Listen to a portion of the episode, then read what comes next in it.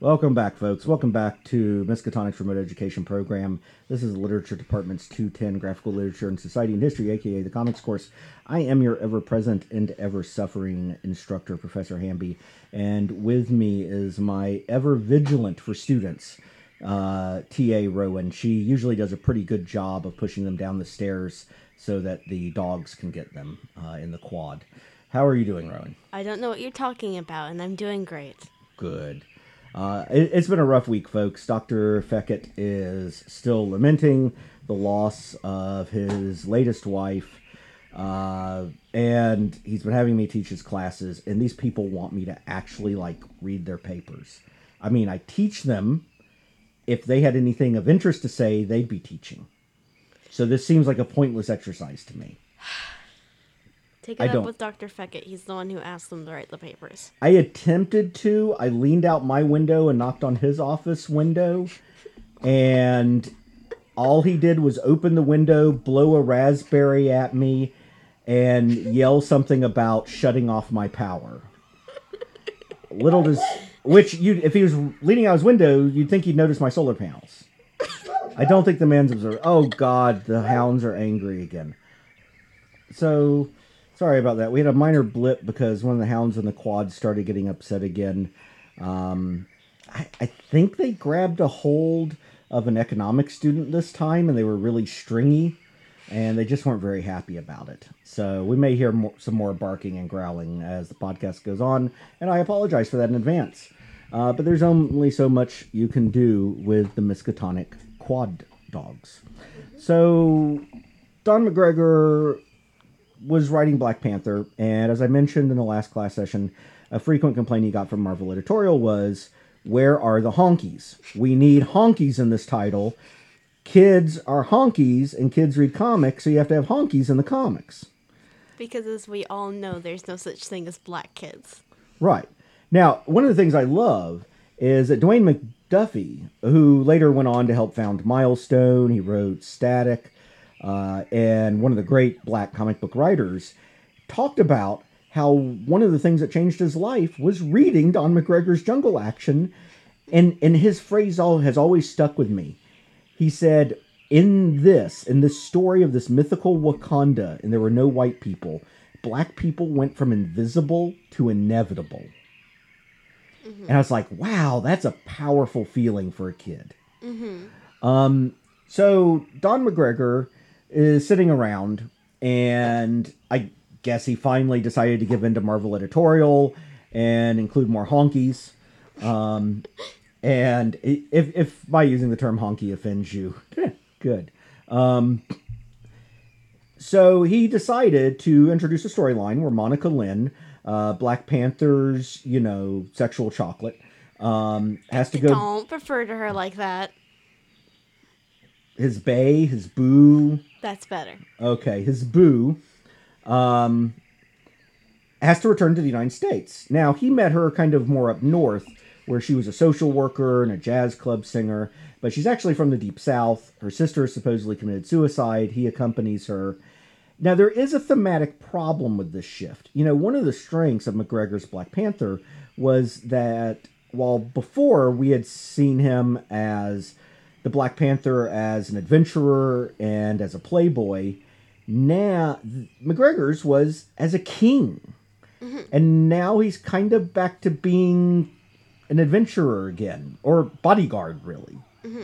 And it doesn't really quite work, in my opinion. Mm-hmm. But I know that what McGregor wanted to do was he wanted to talk about race, and he wanted to provide honkies which is why we start with the first one, which is cover dated January 1976, issue 19, with him beating up a bunch of Ku Klux Klan people.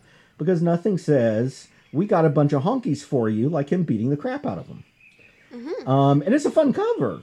Now, the, the one thing that doesn't look like Klan is that the robes aren't quite as long as the Klan usually wear. I, I grew up in a small southern town, folks. The Klan did annual marches and rallies in the town. I know what these things look like um, usually because I was there on the sidelines flipping them off. And they have this blue thing on them, but the Klan has lots of chapters and variant groups, so who knows. And unfortunately, the question never really gets answered in the story, but we'll get to that. So McGregor's given them their honkies, and he's obviously thinking about race. I mean, race is still on everybody's mind. It's the year that the Race Relations Act is passed in the United States. For the first time, you can't deny employment to people because of race. Uh, certainly a problem that blacks, Latinos, Asian Americans, many have felt in uh, the country's history. And when he was writing this, was a bi monthly title, remember that. It would have been around August of 1975. So, the 10 year anniversary of the Watts Race Uprising. And if you don't know much about that, it's a pivotal moment in America's history, and I'm pretty sure Don McGregor was thinking of it. It was the biggest uprising in terms of violence until the Rodney King riots in 1992.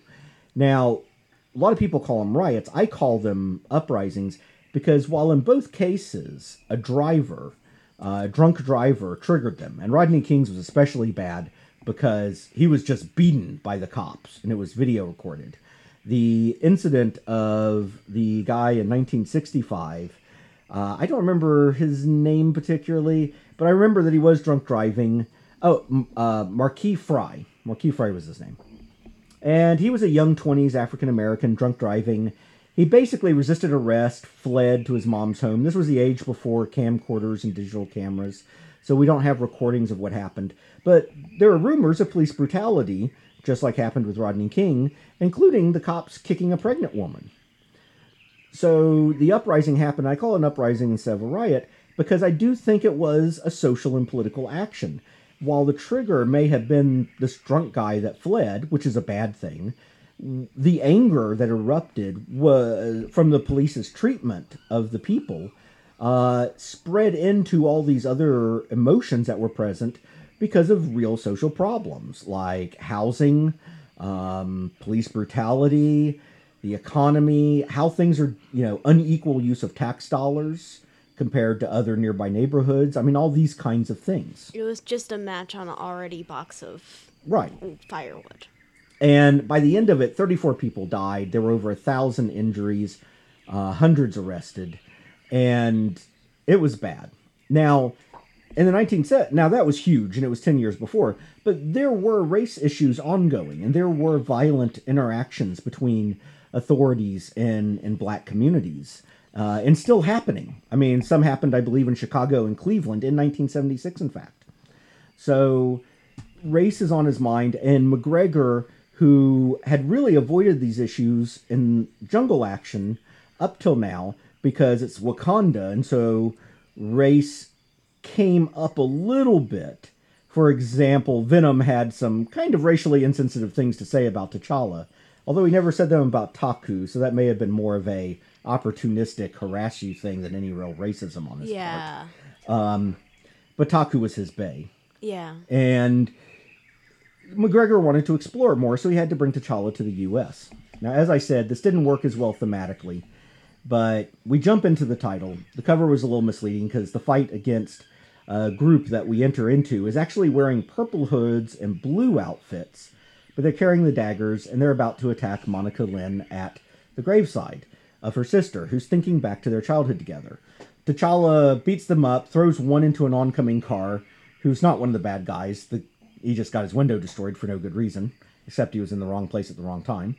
Uh, Monica Lynn actually contributes a little bit of fighting, Ooh. and in the end, uh, they round these guys up and take them into the cops. The guy driving the car turns out to be a reporter and he's there because he wants to tell a story.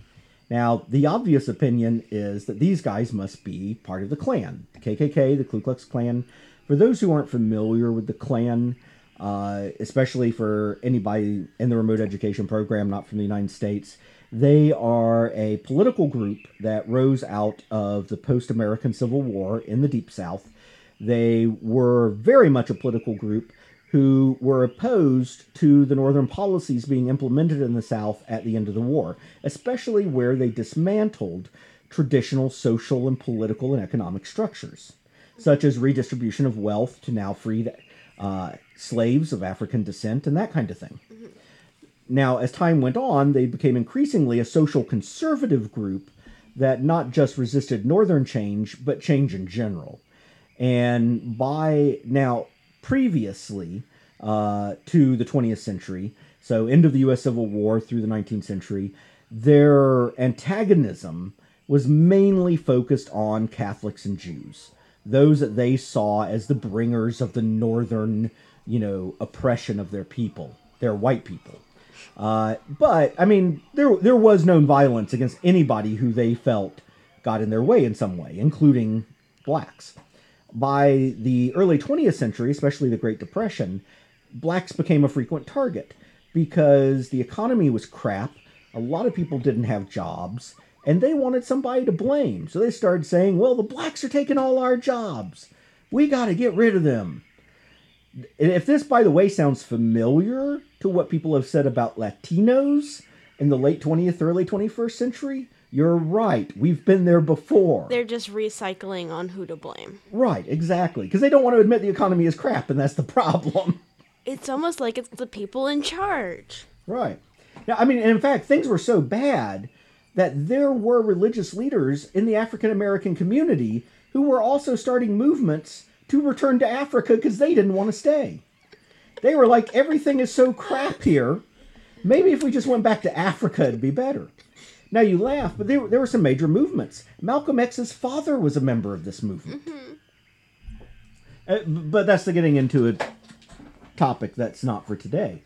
So anyway, the Black Panther gathers up these thugs. They refuse to talk. They're obviously somewhat disciplined, and they take them to the sheriff. Now they attempt saying at the sheriff, "Well, this here guy, he just showed up and beat us all up." We were just standing around innocent as you can be with knives and blue robes in a graveyard at night. And he done attacked us. And the sheriff, uh, he replies, I- am going to try to do a southern accent here for the sheriff. Let's see what I got here. Well, what do you boys got to say for yourselves? And the boy and they say, Ain't no crime dressing up looking at him. He's dressed like some sort of agent for Satan. I don't know where a pure black outfit with cat ears became an agent for Satan, folks, but wow.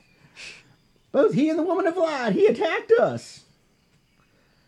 Now, she Monica is shooting these guys a I would cut your asses if we weren't in a police station look. Mm-hmm. And the sheriff says, Now, Miss Lynn, I can hear your words without your speaking them. I seen him put all you together. I swear you have yourselves a regular costume ball. You see, these are local boys, which don't give them no special leeway like they might think. Now, you made yourself a good point there, Mr. Lawyer type Jedediah Thord, except I never knew you had no degree, no, sir. But seeing as you got yourself well educated, you might recollect that there's a law against desecration of burial grounds. Now, you don't want to spend some time behind bars cooling your heels, you better get your act together and tell me what kind of fool club you belong to and what it was you hoped to accomplish in the cemetery. So here we introduce a white officer of the law who is not putting up with this. He's not putting up with an organized group that looks like the Klan attacking people. He doesn't care if they're black. He's there to represent the law. Mm-hmm. And, and this is a part of American history we need to recognize. There is certainly a, been a lot of legal forces in the South that had been corrupt over time. Some of them worked directly with the Klan, some of them just turned a blind eye because they were afraid of the Klan's power. But in many cases, they directly assisted in taking down the Klan. Uh, I'll give you an example. This is an example from the year 1976 when this was published. So, a new attorney general uh, took power in the South. Uh, my memory's a little faint. I want to say it was Mississippi. Mississippi had had a long pattern of bad bombings. And years before this, they had had a horrible bombing of a church that killed three little girls. Or was it four? Black girls, of course. These were bombings of black churches. And this one guy was basically known for it. People knew he did it.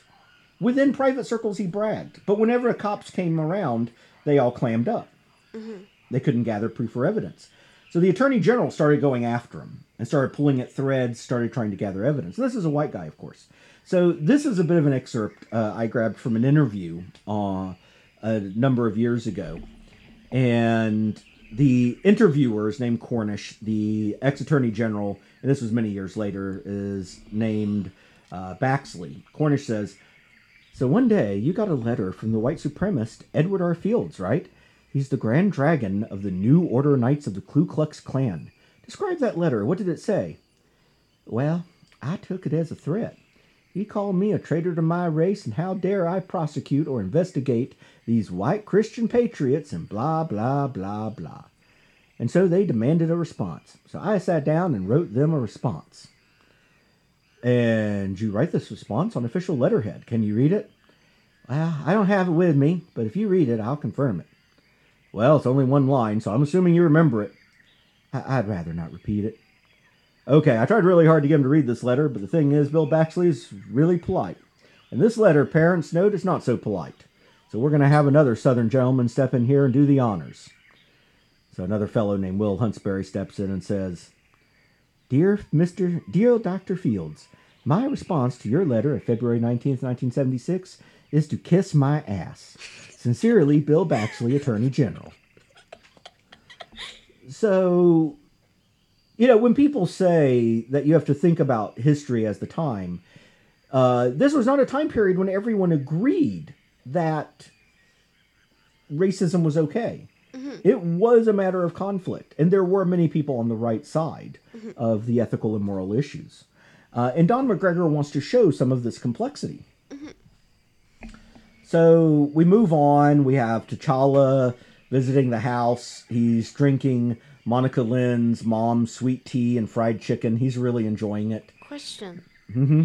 This is like the next day, right? Yeah. Why is he still in his suit? that becomes a question. I'm, I'm going to pass by this. He didn't, you know, I understand why he maybe kept the cowl on when he was facing down the thugs. And I was willing to forgive and say maybe he had some quick change system for putting the outfit on in the graveyard. Mm-hmm. But in the course of this story, he wears it. And some, well, we'll wait till we get to that. Okay. I'll let you react to that when we get to that. So they talk. Outside, we see on one side of the Lynn's house a bunch of these blue robe, purple uh, uh, cowled people. And then on the other side, regular Klansmen. One side has guns, one side has bottles, and it's clear they both want to kill the Lynns and they don't like each other and are, want the other to take the blame for it. Oh no. So we have some sort of factionism. And I guess I should note among the blue uh, people. One of them was black. So there's a mystery going on here, and we don't really know exactly what's happening. Now, as all this is happening, Lynn's father just continues to play solitaire by himself. And he says at the end, Hey there, see that, Monica? My red jack. I knew it was due to come up. it's kind of a cheesy joke, but I liked it Yeah. and he be- and he becomes an interesting figure of integrity through the story. Um, now we jump then to issue twenty, and it doesn't look like Black Panther's in the South anymore, but city streets. But we see that he's actually in a grocery store, probably still in that same southern town. Now here's the weird thing: he's pushing a shopping cart in some equivalent of Aldi's. And would you like to describe how he's how T'Challa is dressed? He's still in the Black Panther suit. He even has the hood still on. Right. This is stupid. stupid. He didn't even. And of course, everybody's freaking out and staring at him. Obviously. You know, this seems really out of character for T'Challa, who's comfortable. I mean, he doesn't have an obsessive compulsive behavior about his outfit. Yeah, we saw him when he was in Wakanda regularly not wearing the Black Panther outfit. And he's this hasn't really been covered in the podcast, but it's an established part of his character that he's lived in the United States before, and this was referenced by Don McGregor earlier when he was talking to Monica Lynn's mother, uh, that he's lived in the U.S. under a civilian identity teaching. So he should know what regular clothes look like. And and be comfortable. I mean, so he's doing this to antagonize people. He has to be. Or maybe to intimidate people who might attack. Obviously, doesn't help because he ends up having a huge fight in the store. Honestly, I think it would just make him a bigger target. Right. It, it, this seems like a bad idea. And of course, the problem with so visibly potentially antagonizing people is that you succeed at antagonizing them. And indeed, this little old lady is like trying to hit him because she assumes that he's evil and a thug the police point their guns at T'Challa. Uh, they want to shoot him. The sheriff shows up and chews them out, and order is restored. Then, as the storyline goes on, and I'm going to skip some of the stuff with the reporter, but right now in this part, I want to bring it up. So, T'Challa ends up going to check out this abandoned plantation that he got a tip on. Meanwhile, the reporter is talking to Monica Lynn's family. Now, T'Challa ends up in this huge fight against the actual Klan Klan this time. And they're out burning crosses and having a hootenanny. Um, I assume somebody's marrying their first cousin somewhere in this. Oh god. Um, you know, maybe some second cousins, but only if they couldn't find the first ones. and eventually he gets overwhelmed by sheer numbers and dragged down. Now, while all this is happening, we get editorial text. The panther's avenging form reflects the flaring torchlight, and the colors shift red and orange and yellow over the blue length of his straining body. Now, this is kind of a problem I have. Now, often black outfits are represented in blue because otherwise they're just blobs on the page. But his name is the Black Panther, not the Blue Panther. And they this- specifically call out blue, Right, even though it's just meant to be shading. right. Oh god. Um, and yeah, I kind of had a problem with that page. He's now, not he's not a football mascot, he's the Black Panther. right. So during all this, while he's fighting and they and they are beating the crap out of him, Monica is asking this reporter uh, named Trueblood, "Why did he become a reporter? What is he doing?" And he says, "There wasn't any fantasy involved. Once I'd learned what I'd learned once I had started to investigate." like finding the foot of an elephant in that old fable and thinking it was a whole animal. And I didn't realize, but I'd only discovered one tiny part of the organism. Now, there's some text here that you have to like back up several panels and reread like three or four times before you start figuring out what he's saying. There's some sloppy writing starting to go on here. Yeah, that And, and, and while McGregor may have been criticized legitimately a few times for proselytizing, he mostly showed through action. Here, he's falling into a bad writer's trap. And we see one of the reasons for declining sales at this point. Uh, when you have to go back and reread panels, it's okay to have comics that are challenging because you have trouble understanding the ideas and you want to reread and reabsorb ideas. But when you actually have trouble understanding what someone is saying, who's trying to explicitly communicate an idea to someone else, that takes you out of the story. yeah, that's an issue. Right. But what is essentially happening as this goes on is he starts saying that he found himself playing this role of being one against many, that he likes being the champion of telling the truth, that he's willing to fight all these fanatics and be the man against many. And then at the same time, the Black Panther is fighting one against many. He's literally doing the thing that the other guy is talking about. And this losing. and losing. And this parallel is being drawn between the Black Panther's fight of man against society in a way that wouldn't happen in Wakanda. And about how this black man, this king, this incredible figure, still can't stand up to the overwhelming masses. And it makes you wonder can a reporter do it? But that the fight for the truth is important. Mm-hmm. Now we find the Black Panther in a powerful panel. I mean, this art is amazing. The dynamic elements are amazing. They are dragging him to a cross and overwhelming him by sheer numbers as several point shotguns at him. And then he's tied onto a cross that's set on fire. That's not good. And in the final panel, the reporter says, I just hope I don't have to die because I believed in America. Now, there is a little bit of a problem here thematically because the Black Panther, you know, has been his parallel through this, and he's now invoking a nationalistic idea that probably was meaningful to Don McGregor, but I can't imagine the Black Panther believing in America. He's a Wakandan. He only came here for his girlfriend. I mean, he may like America. He's lived in America before, but he- he's unlikely to have that sense of nationalistic attention. Yeah, because this isn't his home. Right.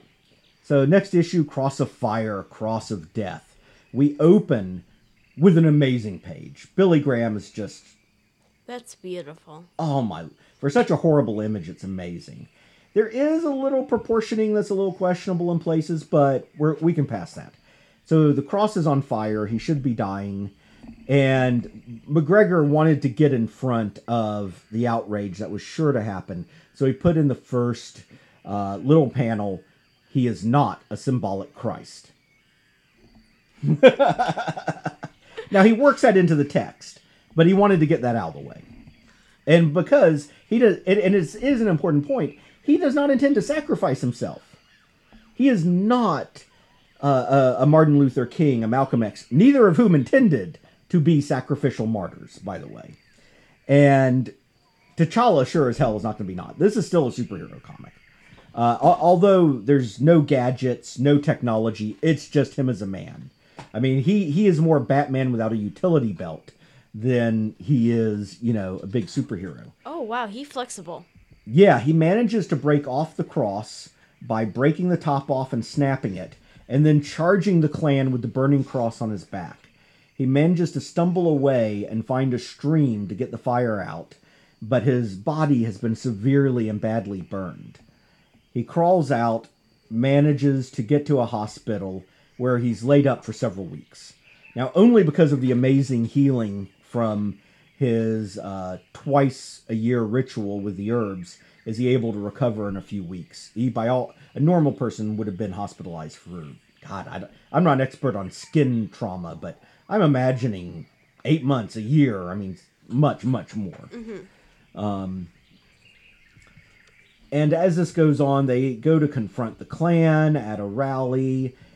The story doesn't really seem to be going anywhere, but it is making progress. You're you're kind of like, okay, we don't know who the people in blue are. We don't know what their conflict against the actual KKK is, but there's some sort of splinter group that's broken off maybe, and there does seem to be a progress forward, even if none of the pieces are adding together yet. And then we get to this bizarre thing. And we get this figure that looks like he's like the headless horseman's brother. And, and it's this misshapen, fiery head on a fiery horse, and it says, Doom is the Death Rider. And he's throwing a burning pitchfork at the Black Panther, and the horse is on fire, and all this. And he's the Soul Strangler.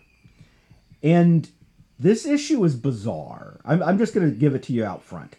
Don McGregor, I think, was going for something very ambitious that didn't work. Now, the early panels here, I'm going to say they pulled off some great writing in the early pages. You know, T'Challa is talking to the mother and says, Mrs. Lynn, it has been an exhilarating night, and you make it more so. And she's just like, ooh, ooh, T'Challa. I'd like to point out he's still in the outfit. yes, that I was going to bring that up. Now, I mean, we're, we're going back to him being the playboy. I mean, he's a suave motherfucker, but he's still in the outfit. What? They're sitting around playing cards, knitting, and eating dinner, and he's still in the outfit. Which does not make him look suave. no, it, the whole thing's bizarre.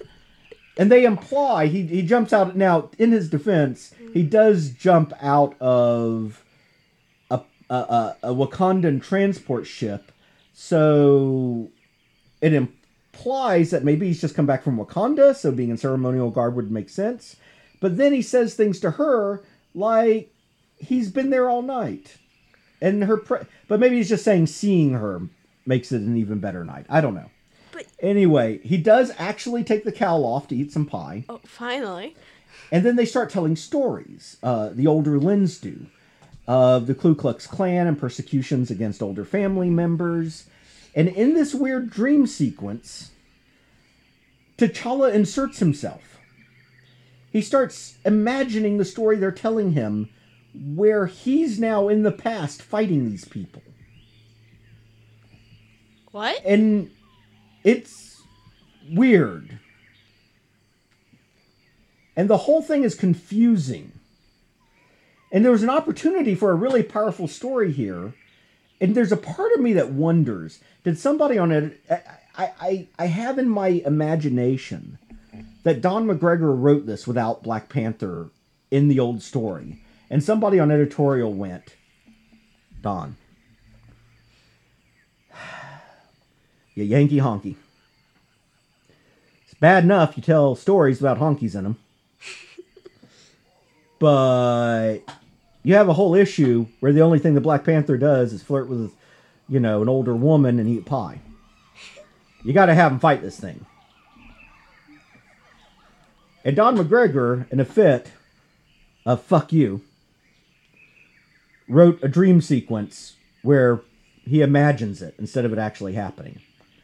And so it's not an adventure story. It's not a powerful reminiscence. It's a confusing mess. And it takes away from the dramatic power of what could have been a very powerful story otherwise. And then we get. Uh, oh, by the way, it says next Wind Eagle, Wind Eagle in Flight. And actually, the next issue was a reprint of an old issue of Daredevil. What?